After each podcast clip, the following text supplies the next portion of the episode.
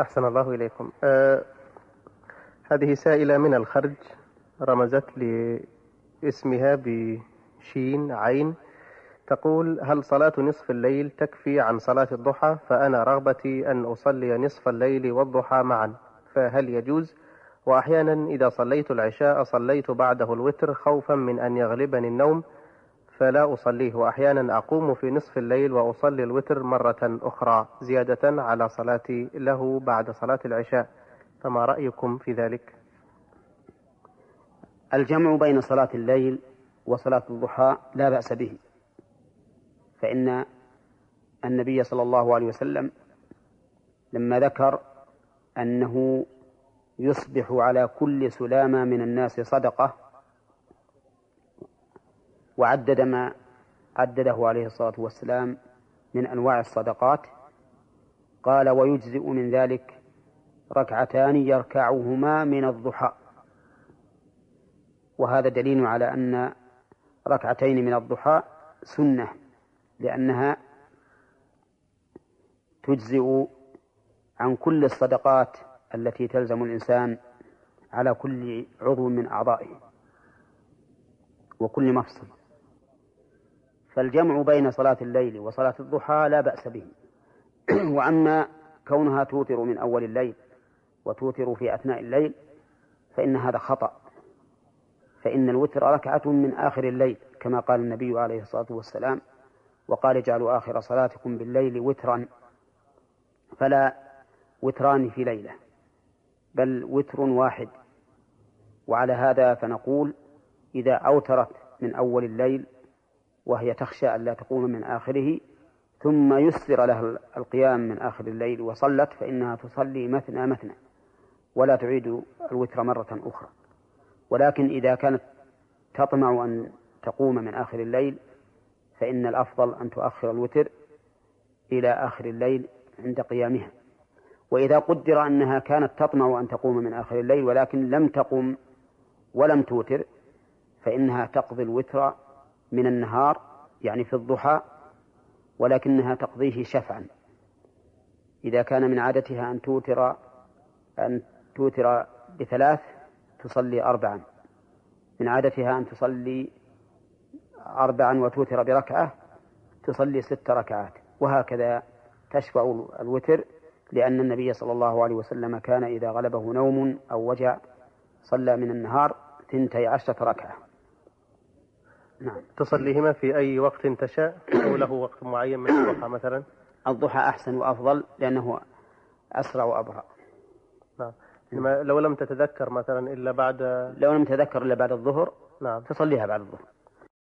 بارك الله فيكم. السائل من اليمن يقول فضيلة الشيخ أنا أصلي مع الإمام التراويح في المسجد حتى ينصرف.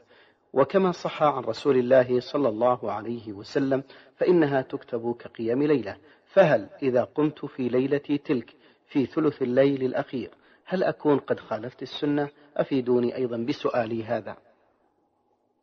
هذا سؤال دقيق. دقيق جدا. وذلك أن النبي صلى الله عليه وعلى وسلم صلى بأصحابه وانصرف. فقالوا يا رسول الله لو أنك نفلتنا بقية ليلتنا فقال إنه من قام مع الإمام حتى ينصرف كتب له قيام ليلة. ولم يرشدهم النبي صلى الله عليه وعلى آله وسلم إلى أن يصلوا في آخر الليل. وهو إشارة إلى أن الأفضل أن يقتصر الإنسان على ما تابع عليه إمامه. فسؤال هذا السائل من أهل اليمن يتنزل على هذا. فيقال الأفضل أن تقتصر على ما تابعت فيه إمامك حتى انصرف. فإن من قام مع الإمام حتى ينصرف كتب له قيام ليلة. لكن لو أنه قام وأحب أن يصلي في آخر الليل فلا حرج عليه إن شاء الله. وفي هذه الحال يصلي ركعتين ركعتين حتى يطلع الفجر. السائل أبو هيثم من اليمن يقول يسأل عن صلاة التراويح وعن عدد ركعاتها وهل يجوز جمع أربع ركعات في سلام واحد؟ صلاة التراويح سنة. نعم.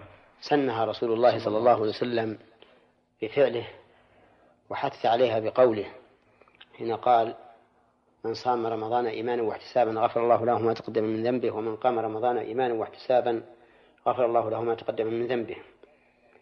وصلاة التورا... وصلوات وصلاة التراويح من قيام الليل بلا شك.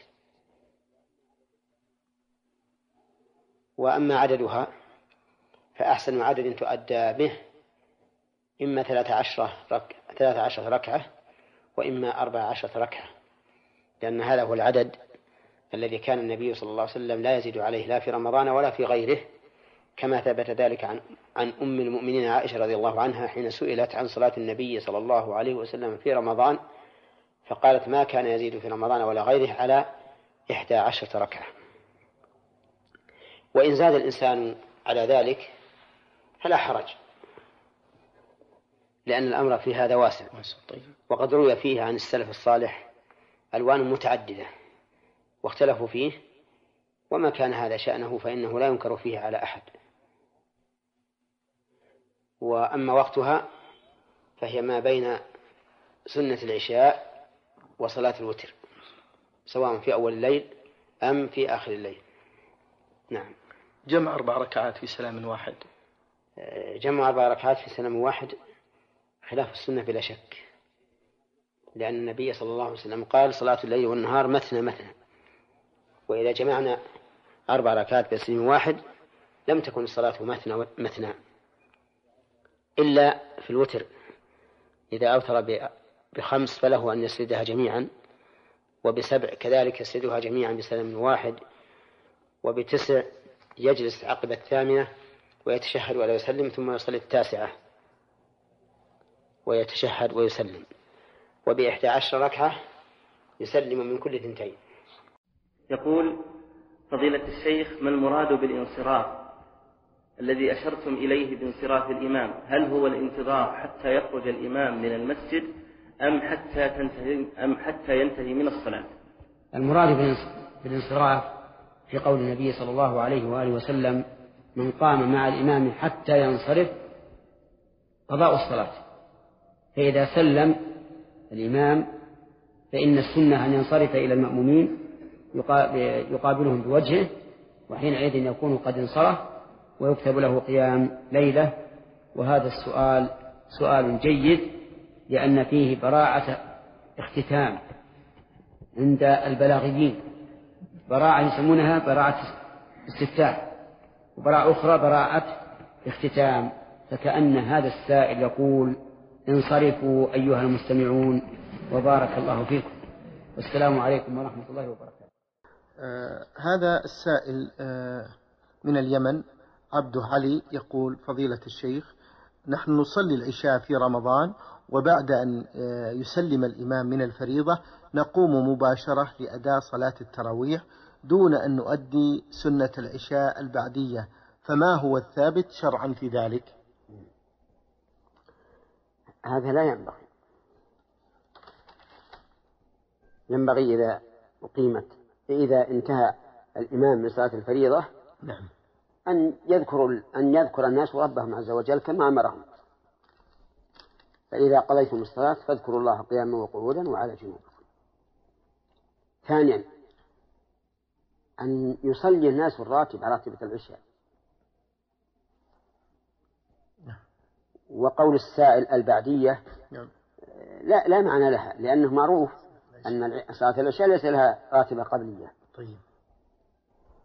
ثم بعد ذلك يقيمون صلاة التراويح. هذا هو الذي ينبغي في الترتيب.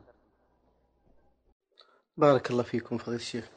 أحمد الشهري من النماص له هذه الرسالة يقول فضيلة الشيخ يوجد في مسجدنا إمام يقرأ في صلاة التراويح مقدار صفحة واحدة فقط.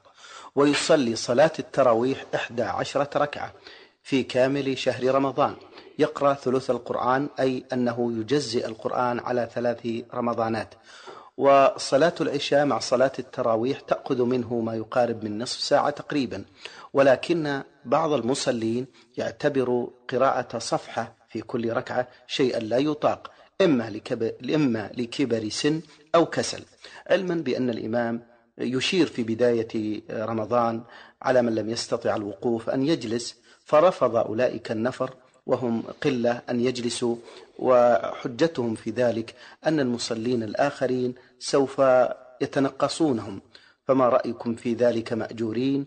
وأيضا نسأل عن مقدار قراءة هذا الإمام فنرجو منكم الإفادة. جزاكم الله خيرا. قراءة هذا الإمام في صلاة التراويح في كل ركعة وجها واحدا ليس ليست بطويلة نعم. بل هي متوسطة إن لم تكن أقرب إلى القصر. وهذا يناسب أكثر المصلين. وإذا قدر أن فيهم رجلا أو رجلين لا يطيقان ذلك فالأمر واسع لله الحمد في صلاة النفل إذ بإمكانهما أن يصليا جالسين وهما إذا صليا جالسين. لمشقة القيام عليهما فقد صليا جالسين لعذر ومن صل ومن صلى جالسا لعذر كتب له أجر صلاة القائم فأرى أن يستمر الإمام على ما هو عليه من قراءة من هذه القراءة ولا أرى فيها تطويلا ينهى عنه. آه، فضيلة الشيخ محمد هذه الرسالة وردتنا من الموقع أحمد عبد الله محمد من الرياض. يقول ما حكم متابعة الإمام بالمصحف أثناء قراءته في صلاة التراويح والقيام؟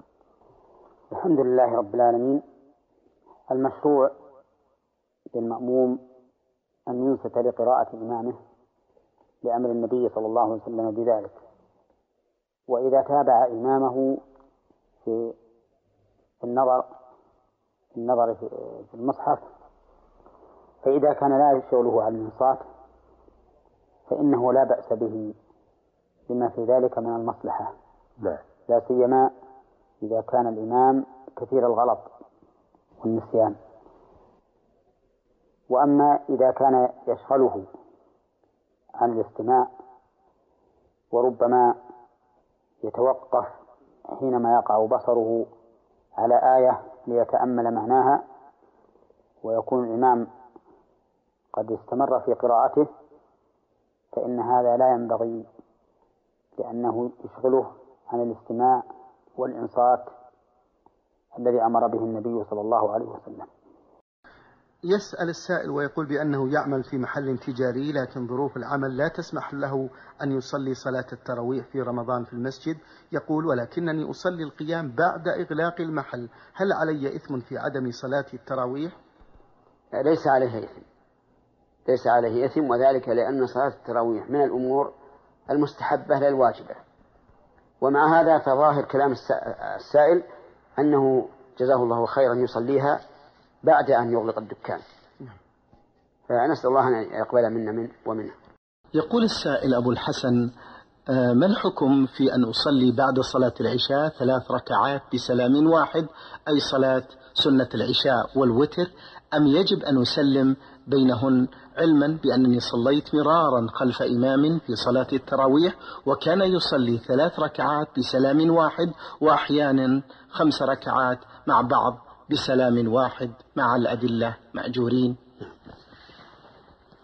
الوتر لا بأس أن إذا أوتر بثلاث لا بأس أن يسلم من ركعتين ثم يأتي بالثالثة وحدها. نعم.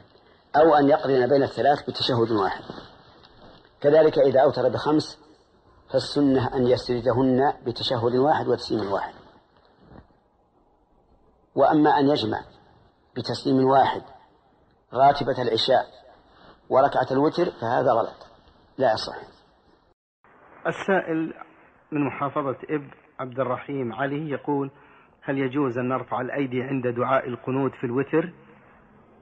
نعم. إذا قنت الإنسان في الوتر أو في الفرائض عند النوازل فإنه يرفع يديه.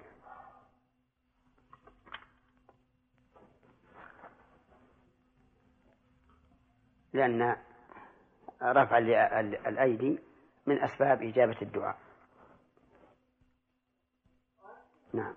السائلة سين كاف ولكن لا يرجع علينا الدعاء بين السجدتين لأن لأنه لم يرد عن النبي صلى الله عليه وسلم أنه رفع يديه عند الدعاء بين السجدتين ولا عند الدعاء في آخر التشهد الأخير.